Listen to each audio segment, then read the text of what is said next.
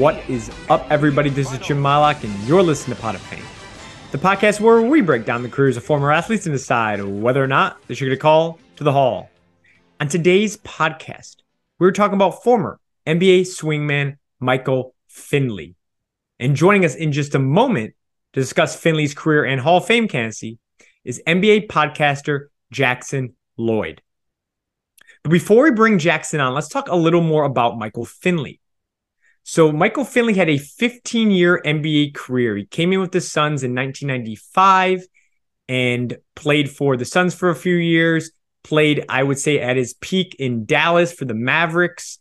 Uh, went to San Antonio where he won a championship in 2007 and then finished his career randomly in Boston in 2010, playing just 21 games. But again, when I think of Michael Finley, I'm thinking of Dallas, and I'm thinking of the Spurs. And he was a two time All Star during his career.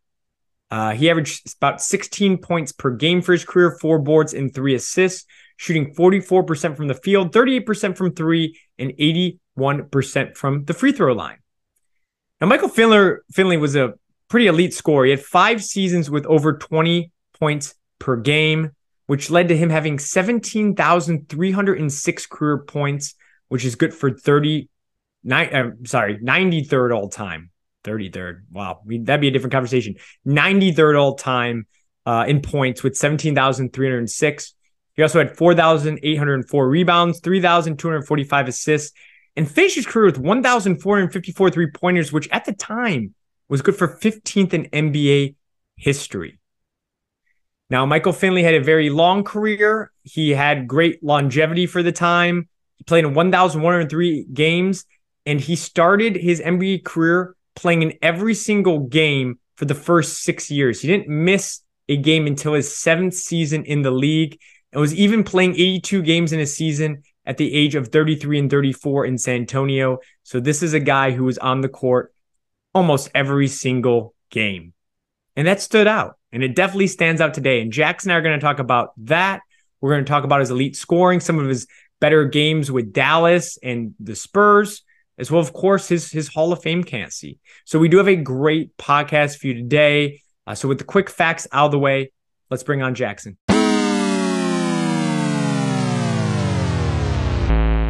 All right, so I'd like to welcome to the podcast today NBA podcaster Jackson Lloyd. Jackson, how you doing today?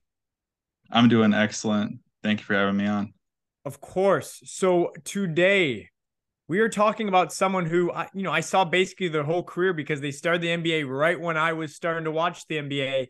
And that is former NBA swingman Michael Finley. And Jackson and I are going to talk about, as we always do on this show, uh, Finley's career and his Hall of Fame candidacy. Uh, and Jackson, you know, to kick it off, I always start my guests off with an easy one here. You know, if you ever hear the name Michael Finley, which we might talk about, probably doesn't come up too much in conversation, but if you hear the name Michael Finley, you see a clip of it, you see a jersey. I don't know if that's out there, but if you see a Michael Finley jersey, I guess what's the first thing that's come to your mind?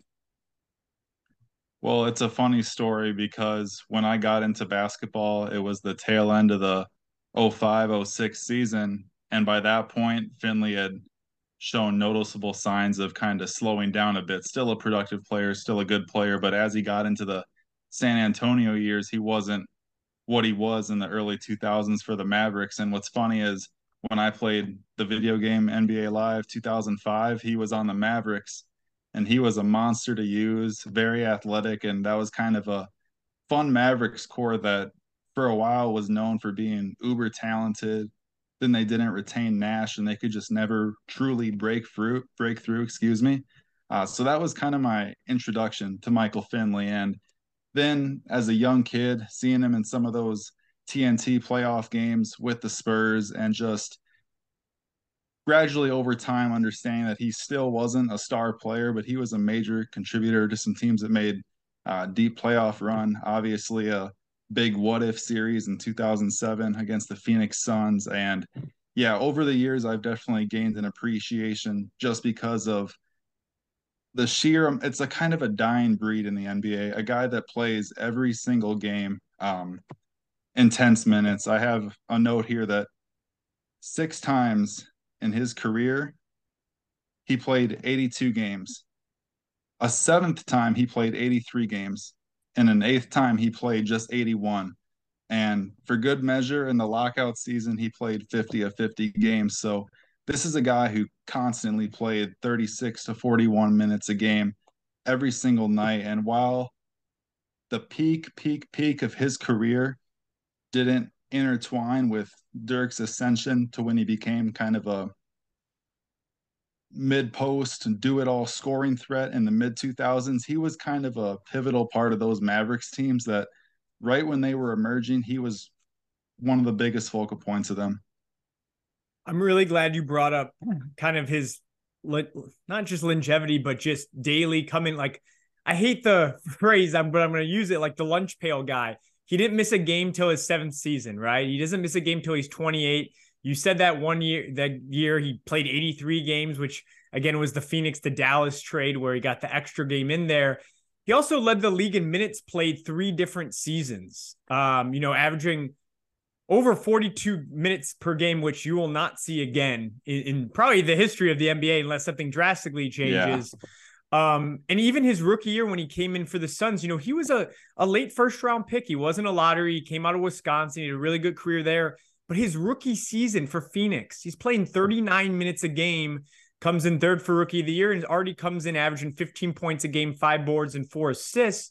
And for the course of his career, not only was he always playing, even on those later, you know, Spurs teams, he was still maybe not starting all the time, but still logging, you know, close to 30 minutes a game as he got to his mid 30s.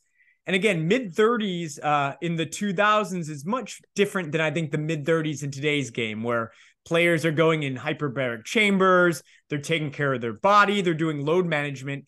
At the age of 33 and 34, he was still playing 82 games in a season. Then at age 35, playing 81 games and being a productive player for those Spurs team. As you said, Jackson, you hit it on the head. We're not probably going to see anything like that kind of a dying breed, a guy that played both offense and defense, could shoot from outside, but also like I think a baseball, like an innings eater pitcher, which kind of don't exist anymore. He was like a he was a minutes on the court. He was never going to be like a detriment to your team. He was always going to play solid for you. And at his peak, he was, was one of the better scorers in the NBA. And I'm sure we're getting to that a little later today. But I want to move to our next segment here, Jackson. We call this that memorable moment.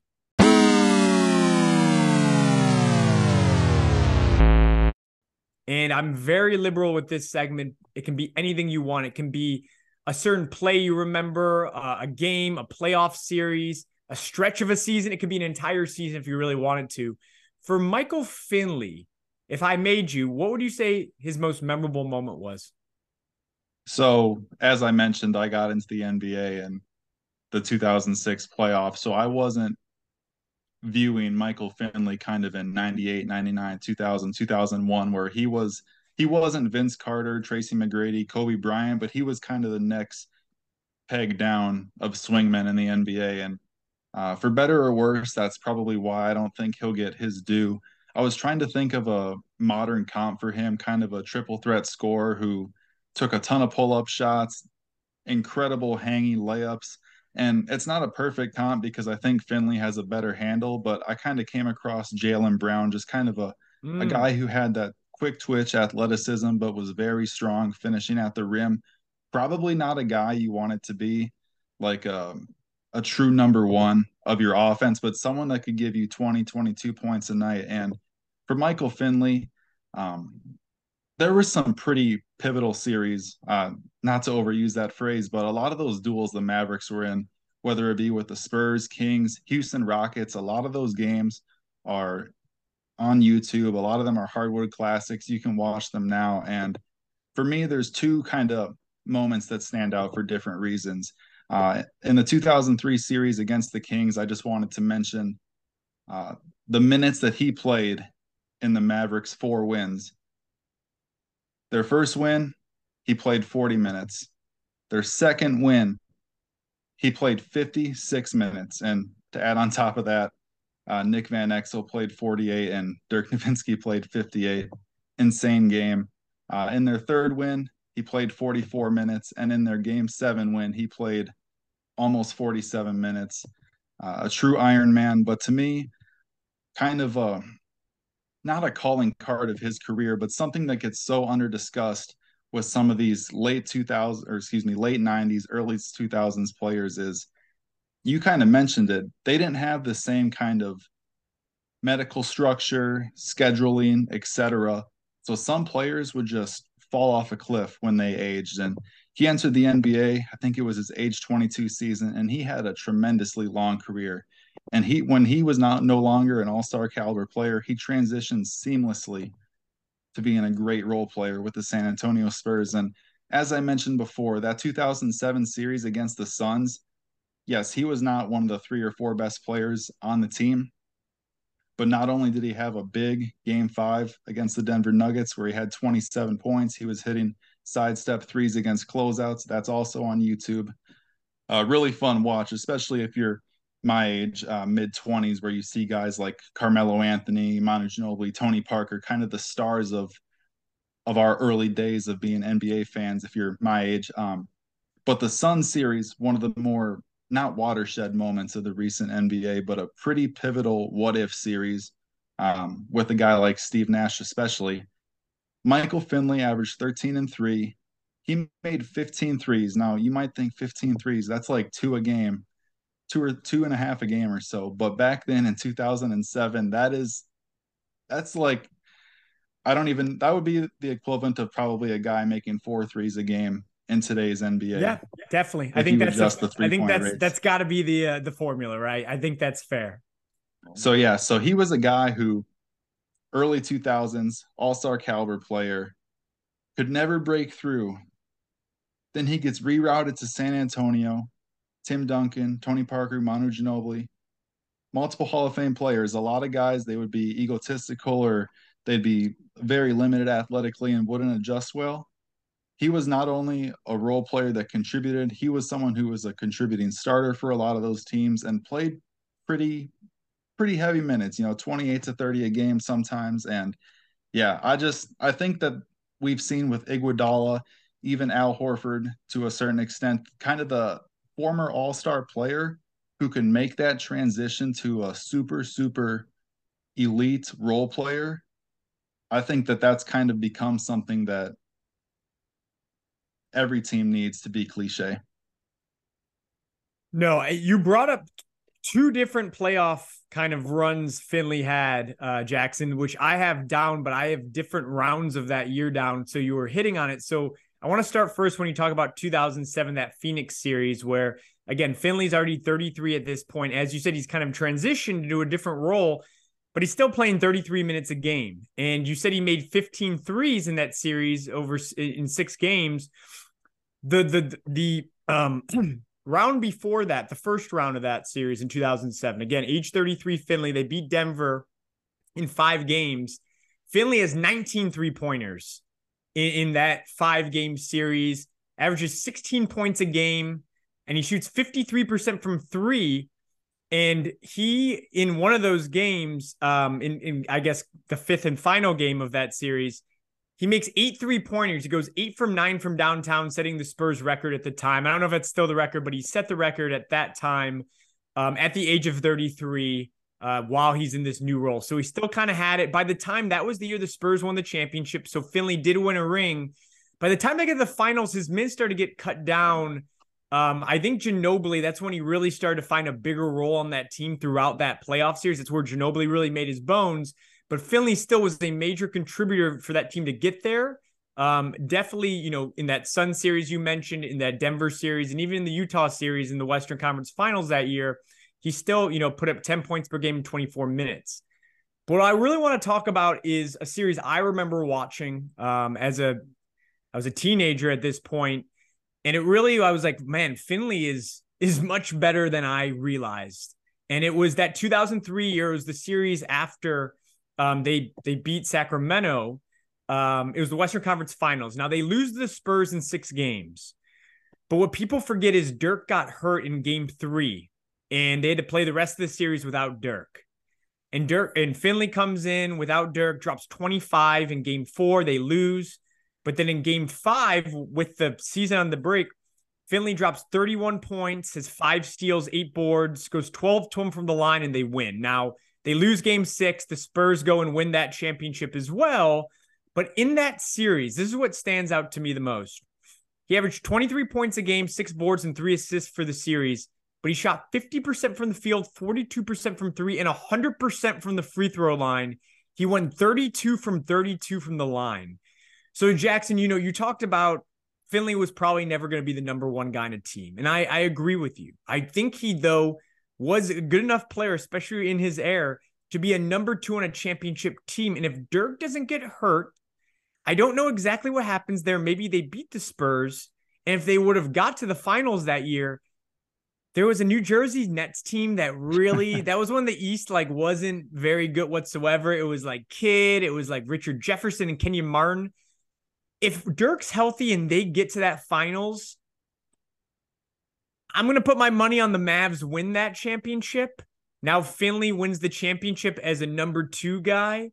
I think the way we think about Finley and even his career after that might be a little different if that all happens. And again, it's a bunch of what ifs, but Finley was good enough to be a bona fide number two guy, just maybe maybe a smidge not a good enough to be a number one guy, especially back then when big men still ran the NBA um quite a bit. Yeah, that's a great point. And to kind of compare it to a recent champion, the Golden State Warriors, I remember how Andrew Wiggins was viewed prior to yep. joining the Warriors. And he had an incredible playoff run and incredible finals.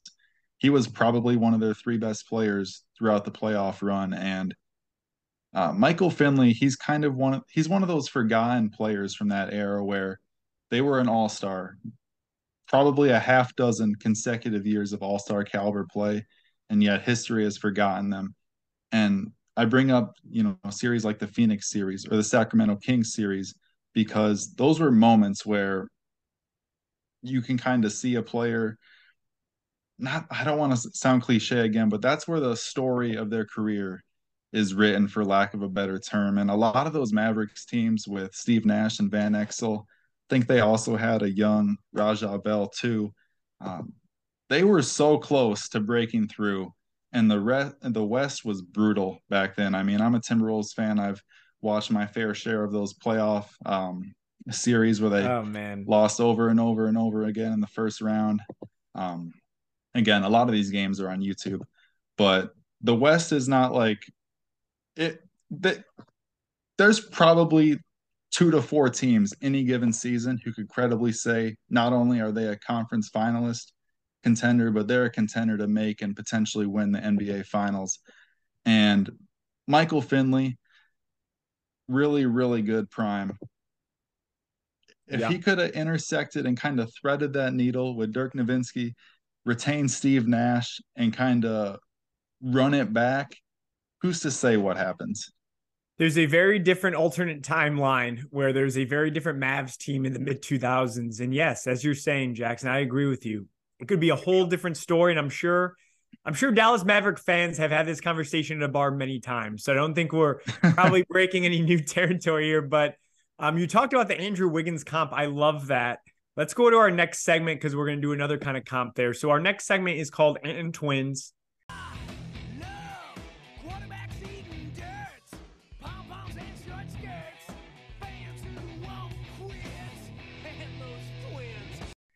And during and twins, uh, sometimes this is very difficult, sometimes kind of easy, but I ask you to look at the Basketball Hall of Fame today, look at the players already in, and whether it be kind of their statistics are similar, their style of play was similar, maybe it's a mix of both. I ask you, you know, who is the closest to being Michael Finley's twin? And there's never, you know, there's never an identical twin. Sometimes it's better than others, but Curious who you came up with, Jackson. I have a couple names here, but curious who you came up with. So I found it difficult to find a one to one comp with Finley because his career accolades are not in line with a lot of Hall of Famers. But just looking at some of the teams historically, where it would be premier big man is the team's best player, and then they have either a swingman or a guard that starred in their role as a key contributor. Um, Bob Dandridge and Maurice uh, Cheeks were two players that came to mind.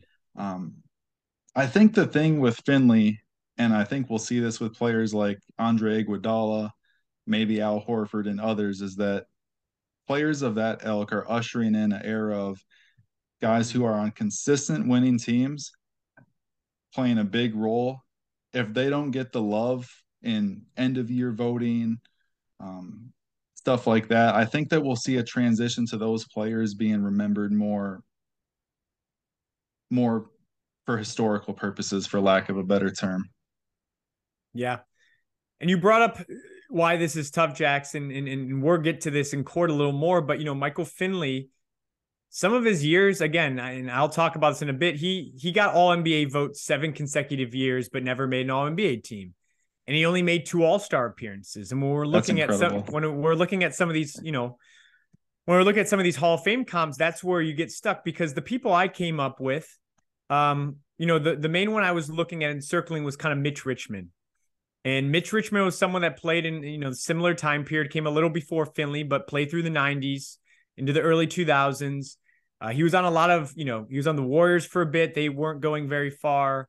Uh, they, he was on Sacramento as the guy, but could never get out of the first round really with them.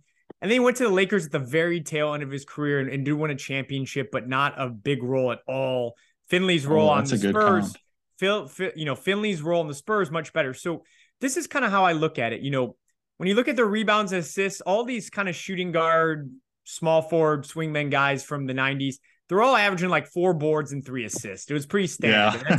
They, 24 like, you, and three, like, basically. Like Reggie Miller, Ray Allen, all these guys. It's like four boards, three assists, four boards, three assists. Like that's so when you look at the points, that's that's where it's a little different here. Mitch was the guy on a lot of Sacramento teams, so he got more shots up. He averaged 21 points a game for his career. Finley's about 16 points a game, so he's about five points off. But then you look at like field goal percentage, they're almost identical. Three point percentage, almost identical. Free throw percentage, Richmond's about 4% higher.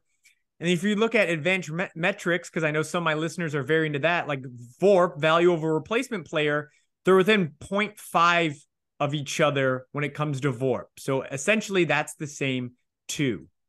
They both won a championship. Finley played a bigger role, and Finley was definitely in the playoffs way more than Richmond. And again, Finley played with players like Dirk and Tim Duncan, so that makes sense. But what separates Richmond, who I think a lot of people think is a borderline kind of Hall of Fame guy anyway, but he's in, so we're not going to argue that. But Richmond and Finley, the numbers are not that crazy off, but the accolades are. Uh, Mitch Richmond was a five time All NBA, and he was a six time All Star. Finley, again, he got votes, and I want to talk about it in court, but never made an All NBA team. And he only made two All Star appearances. That's it. He averaged over 20 points per game, five different seasons, but he only made two All Star appearances. And I really think, Jackson, and this we'll talk about in court a little more.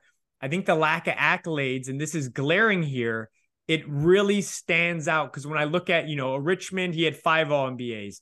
Someone like Chris Mullin, four All NBAs th- those those stand out. And when you have zero and only two All Star appearances, and these guys have more All NBA teams, you know it's it's hard to justify. Obviously, the voters at the time thought Richmond was much better than Finley, or so and so was much better than Finley. And are unfair or not, that's that's how history is written. That's how the voters were voting. And it's definitely a glaring kind of thing on Finley's resume because I think his numbers, his actually statistical numbers, are not that far off from several Hall of Famers. You know, that's actually I like the argument you made. I looked at Mitch Richmond and I decided against it because I think he made three second team all NBAs yeah. if I remember correctly. Yeah. So I was like, while they're similar caliber players, I know that people always use a backhand compliment of like, oh, Mitch Richmond's in the Hall of Fame, so so and so should be in the Hall of Fame. I've seen that argument for yep. players like Joe Johnson and LaMarcus Aldridge, you know, kind of the guys who are or were perennial all stars, you know, five, six, seven time all stars, but never were regarded as a top player on a title team or whatever. But so I decided against it for that reason. But that is an interesting point how Finley was always on winning teams. So he was never the guy averaging 25, 26, 27 points a game. But perennially, he was one of the premier scorers on his team. Obviously, he's not Bryant, McGrady, Vince Carter, Allen Iverson, etc. But right below that, that was him. And like I've mentioned, there's no one to one comp for him necessarily in the Hall of Fame. But I do think these players who age so gracefully. That's something that I've grown to appreciate over the years, actually. And, um, you know, watching a guy like Blake Griffin, who was a star with the Clippers and then had a really, really good season with Detroit where he made the All NBA team. And then he had a brief cameo with the Brooklyn Nets where he was pretty solid for that playoff run. And I remember just watching that playoff run from Blake Griffin, and I was so impressed because you know it's got to be hard for a star player to defer to players they used to view as their peers or if their body's failing them to kind of take a back seat and accept their current reality. And I think that that those players that make the transition to prolong their career because not only is it a a choice thing, it's an ego thing, it's a pride thing, but it does so much for your team. And a lot of players will be remembered more fondly than Finley, whether that be because they had higher career scoring totals or they made more all-star appearances. You know, an interesting kind of analog to Michael Finley, you look at someone like DeMar DeRozan, who's incredibly accomplished in the NBA. I think he's a six or seven time All Star at this point. And he'll be an interesting Hall of Fame discussion someday. I'm sure you'll probably do a podcast on him. I, am I'm, I'm, waiting for him when he retires, but he might play another three or four years at this and rate. that that'll be interesting because he's a guy who has had some playoff warts in his career, but his scoring totals are going to be I think mm. he's going to be top 20 or 25 all time in scoring. He's made a half dozen all star teams. But are him and Michael Finley, not comparing them necessarily as player archetypes, but they are very similar caliber of players where key contributors on perennial playoff teams, cameos as a team's quote unquote star player with mixed results. And it'll just be interesting to kind of see how voters view Finley, how voters feel DeMar view DeMar DeRozan, how voters view uh, Joe Johnson. Those are kind of three three swingmen, three you know wing types from this era extended of basketball that will be really interesting to monitor.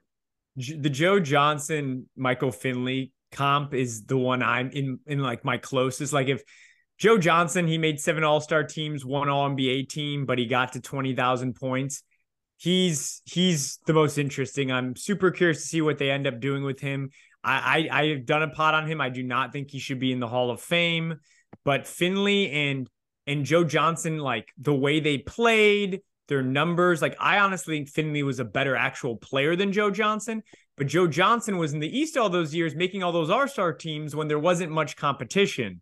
So that's where the All Star thing can get inflated. And the two points I want to make, Jackson, before we move on one, you brought up a bit ago the playoff things with Richmond. Just for everyone listening, Richmond played in 23 playoff games in his career. Michael Finley played in 129. So I wanted to do that difference over 100 more playoff games for Finley. So that's something to kind of chew on. And then just for everyone, you know, I talked about All NBA, and anyone that listens to my pod knows I really care about that. It matters a lot. But to defend Finley or just to make everyone not pump the brakes anytime someone doesn't make a bunch of All NBA teams, I told you Mitch Richmond made five, and, and Jackson, you're ready, made three All NBA second teams. Reggie Miller only made three All NBA teams, and Ray Allen only made two. So you can't say, well, he made this, so he's better. Because I promise you, Ray Allen and Reggie Miller are better than Mitch Richmond. So again, you got to take it for, you got to look at the context of what was going on, who was playing, all that stuff.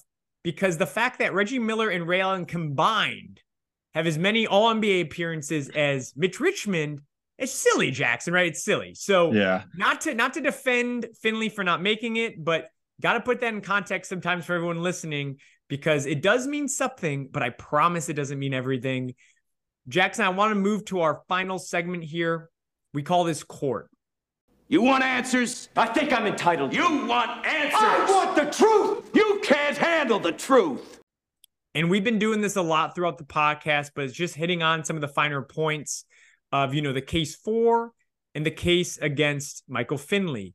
And the place I want to start before I kind of give you a, a, a, a quiz of sorts is we, we're talking about All NBA and All Star teams. So I just want to hit that real quick here before I go to kind of a quiz for you. So I said earlier, you know, Michael Finley made All NBA. He got All NBA votes seven different seasons. From 1998 to 2004, he got All NBA votes every season. Uh, and during that span of time, he had the 12th most points in the NBA during that time. So again, he was legit one of the top 12, 15 scores in the league um, from that stretch. And I was looking at the people getting on the All NBA team as well as, you know, who also was getting votes. And you can kind of tell, at least by the voters, where he ranked in the NBA at his position. And again, this is where it gets tricky with Finley. You know, I, I think of him as a shooting guard through and through. If you look at the All Star games, he was playing as a guard. If you look at the All NBA teams, he's voted in as a guard. But if you look at his NBA reference and you see how the breakdown works, they have him at small forward 60% of the time. I don't understand it. I remember him as a guard in my brain. I'm going off eye test. I'm going off how the voters were voting. They were voting as a shooting guard all this time later in his career on the Spurs small forward. So anyway, I was looking at shooting guards. In 98, he was considered the fifth best shooting guard based on all NBA voting. 1999, the sixth best shooting guard in the NBA. 2000, the fourth best. 2001, 2, 3, and 4, always the sixth best shooting guard, best based on all NBA votes. And if you look at the names ahead of him most of these years, I mean, it's a lot of the years it's Kobe and it's Allen Iverson. MJ sneaks in there for a couple Wizards years as well as when he was on the Bulls. Um, Reggie Miller, Ray Allen are in here. The only names, because again, Jackson, you talked about the tiers earlier. All those guys are a tier above. But in the tier with him along the way, I have players like Steve Smith, Eddie Jones, Jerry Stackhouse, Michael Redd, Allan Houston, so even the tier below, he's fighting with a lot of these guys, and he is considered, you know, one of the four to six best shooting guards for a seven year stretch, which I have a methodology on this show. If you're a top five player at your position for a good amount of time, you have a really good case for the Hall of Fame. Doesn't mean you can't get in if you're not top five, because there's like the centers of the 90s, there's like eight of them. But top four to six shooting guard during this time when those guys are all playing, I don't think that's that bad to be recognized among those guys. I mean, what's your take? Like, do you feel like in the in that next tier, I'm I'm talking about like the Stackhouses, the Allan Houstons, the Michael Redds, Steve Smiths. Do you think Finley is near the top of those guys, or do you think he's a little lower when I'm talking about kind of that tier two in, in the shooting guards there? Well, you made an interesting point about how all NBA voting is basically a product of the peers at your position. I know that a lot of the centers in the 60s and 70s, it was a dogfight to be an all NBA player when there was Jabbar and Moses Malone and whatnot. Uh, tough times if you're the third, fourth, or fifth best player at your position. But in regards to Michael Finley, I think that what separates him from kind of those Allan Houston, Michael Redd type players is um, at least with Michael Redd, I recall him kind of having a three to five year peak as one of the premier players. Something that I really think uh, is a feather in Michael Finley's cap is that he legitimately had a six to eight year stretch as just being a top 25, 30 player. And I know people like to say that it's oh, it's all about your peak. Do you have a top 10 or 15 peak? But in terms of value added to your team over the course of your career, nobody's going to complain if you're a top 30 player for nearly a decade.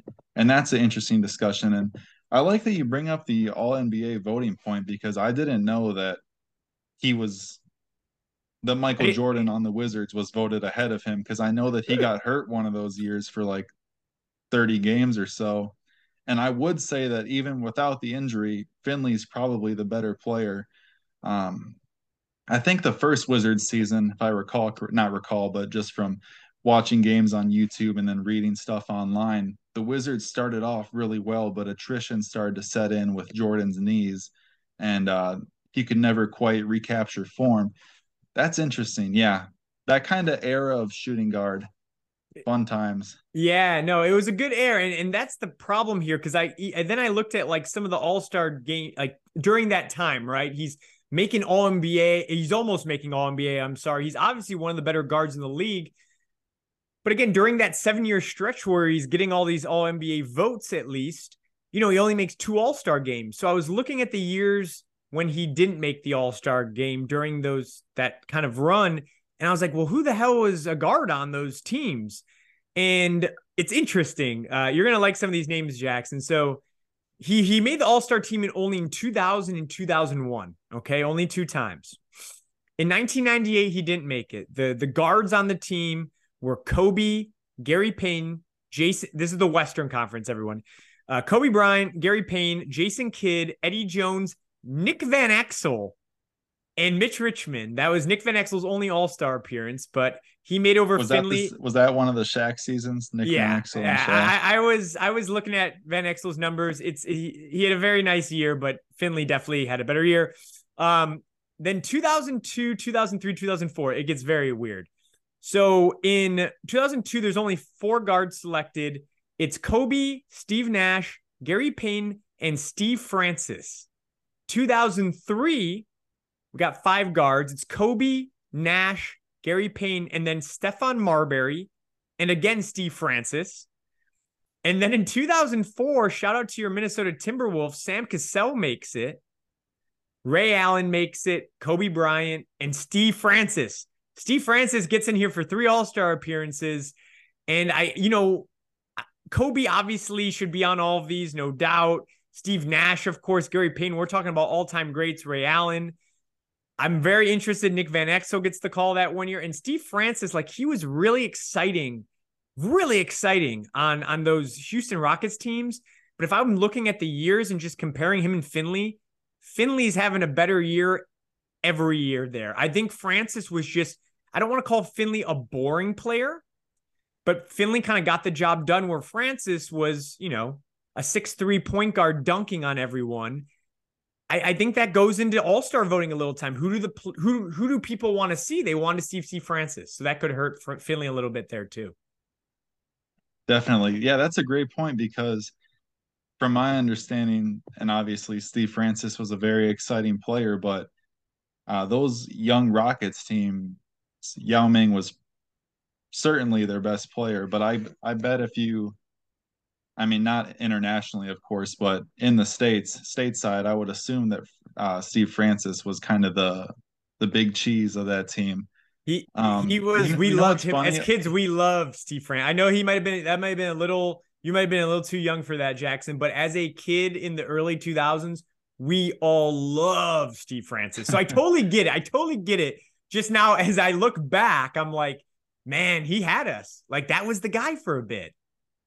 Yeah, no, it's funny because a lot of the names you mentioned, it just brings back um, me reading about trades. And I feel like all these guards, like Sam Cassell, Terrell Brandon, Stephon Marbury, Jason Kidd, Steve Nash, I feel like they were all involved for trades with each they other. With like, it's great. It's a that was a weird time in the NBA, from my they, understanding. Yeah, there was a there was a Cassell, Marbury, um, Terrell Brandon, I believe, three way trade.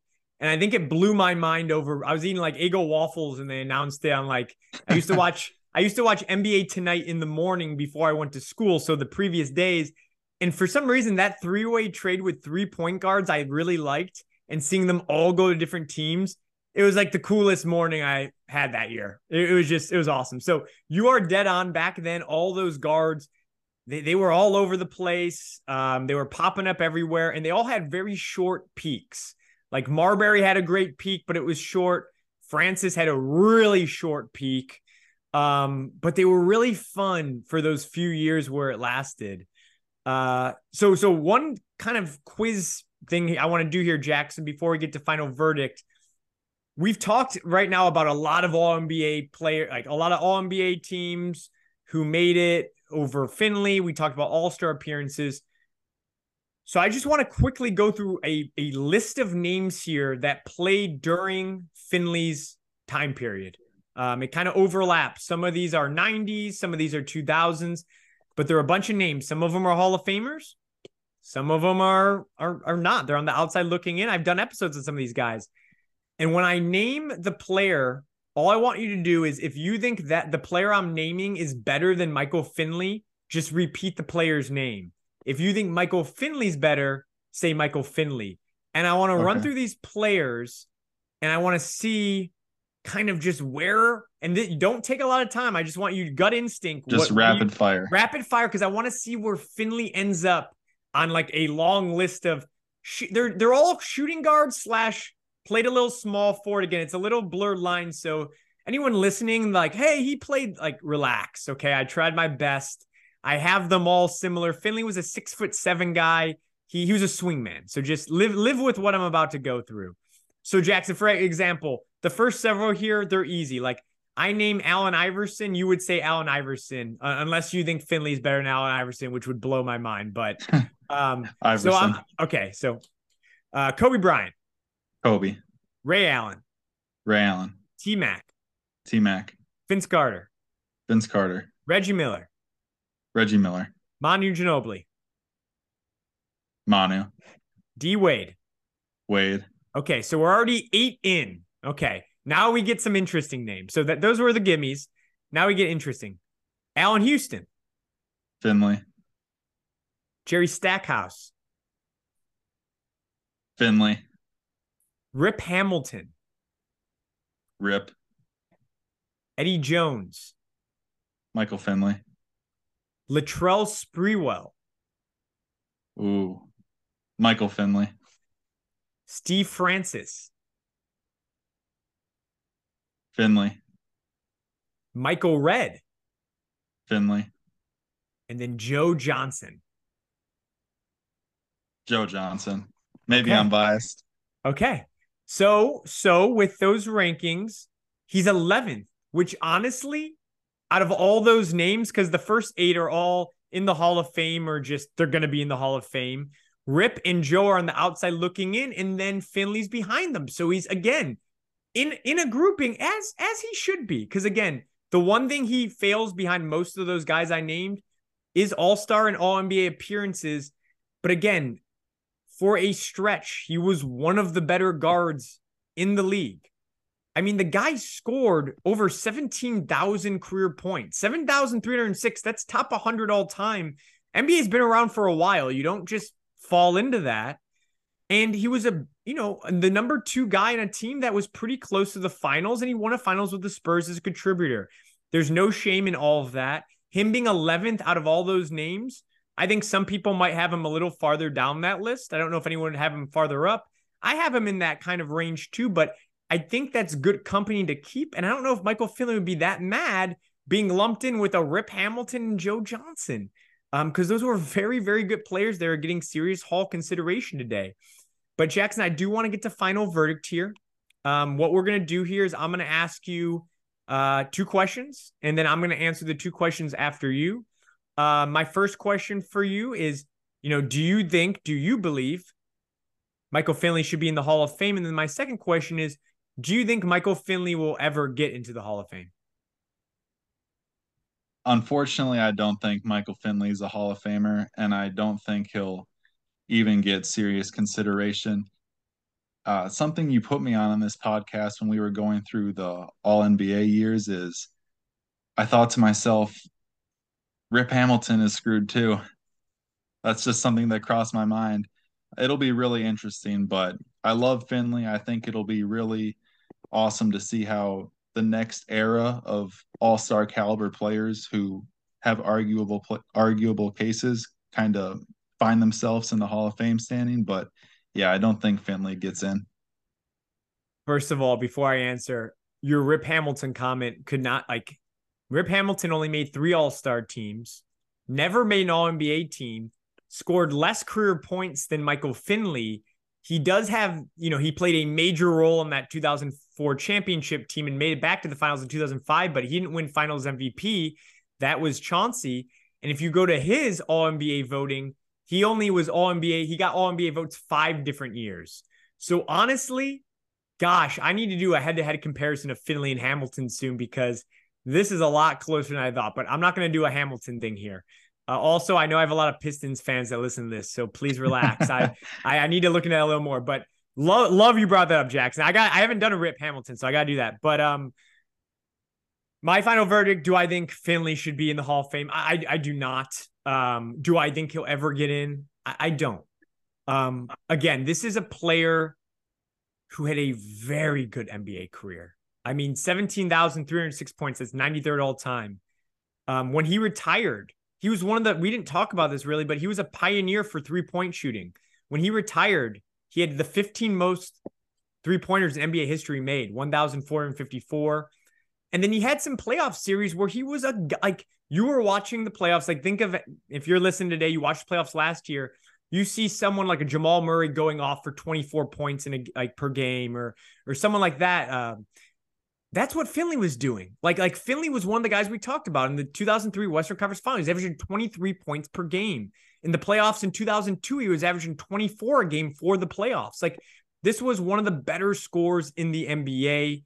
He just whether it's you know bad luck, he came in in an era where there's a lot of great players at his position. He wasn't flashy enough. He never got over the hump because those Dallas teams never worked. His situation was never ever there, and he does not have the accolades of a Hall of Famer. So again, not only do I never think he'll get in, I don't, or I don't believe he should get in. I also don't think he'll ever get voted in. A very, very solid career, a career we should remember more. And from everything I've heard, a very good guy. And also, shout out, you know, he's from Chicago. He went to Pre- uh, Proviso East high school where he won a state championship. Um, a very great, like one of the best 100 high school players in Illinois history. Uh, just not a basketball Hall of Famer, but nevertheless, you know, Jackson, I'm glad we gave him the time today because I'm hoping some of my listeners go back and check out Michael Finley because this guy was an elite scorer for a number of years. He did again. We talk. I talk about him being boring Jackson, he was in back to back slam dunk competitions early in his career, 96, 97. So when you were talking about DeMar DeRozan earlier, I, that clicked for me because DeMar, when he came in the league, he was this dunk, this athletic dunker out of USC. And I was like, wow, this guy's a freak athlete. Too bad he can't shoot. And then he developed one of the best mid range games we've seen in recent years. Finley came in as a high flyer and then instantly had a shot as well just someone that's going to be overlooked in NBA history, but someone that should be remembered. So, Jackson, I appreciate you coming on today so we could talk about him a little bit. Thank you, Jim. That was so much fun. You just reignited kind of memories from my childhood and helped put some things in perspective too. Like I didn't even realize that Finley ranked so highly at the time of his retirement and threes made. That's incredible. Yeah, I know more than more than Mitch Richmond. Which trust me, Jackson, when I was a kid, in my brain, Mitch Richmond was jacking up like 10 threes a game. Uh, not, nothing close to that. But again, different NBA. I think Michael, we didn't really talk about zero checks, but I think Michael Finley would excel, excel in today's NBA game. He's six seven. He could play good defense. He can shoot from outside. He can get to the foul line. He was shooting fairly good percentages from the field back then. And you know his his three point attempts would be in the five, six, seven range. So his points per game would probably be a point or two higher in today's game. But again, you can't change what era you played in. He was a great player in the late 90s and 2000s. And again, hopefully, you know, if you're listening and you didn't know much about Michael Finley, I mean, Jackson, I, I think you work for YouTube at this point. The number of times you reference go check out YouTube, but I'm serious. Go check out YouTube. Go check out Michael Finley, um, a great NBA player. Jackson, thanks again for coming on. Uh, good luck with the upcoming NBA season, and hopefully we can talk to you sometime soon. I'd love to. Thank you.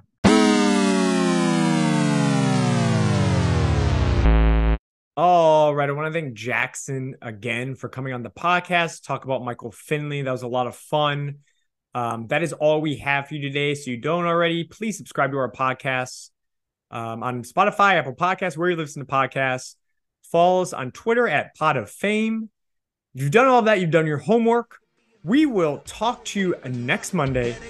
Have a great week.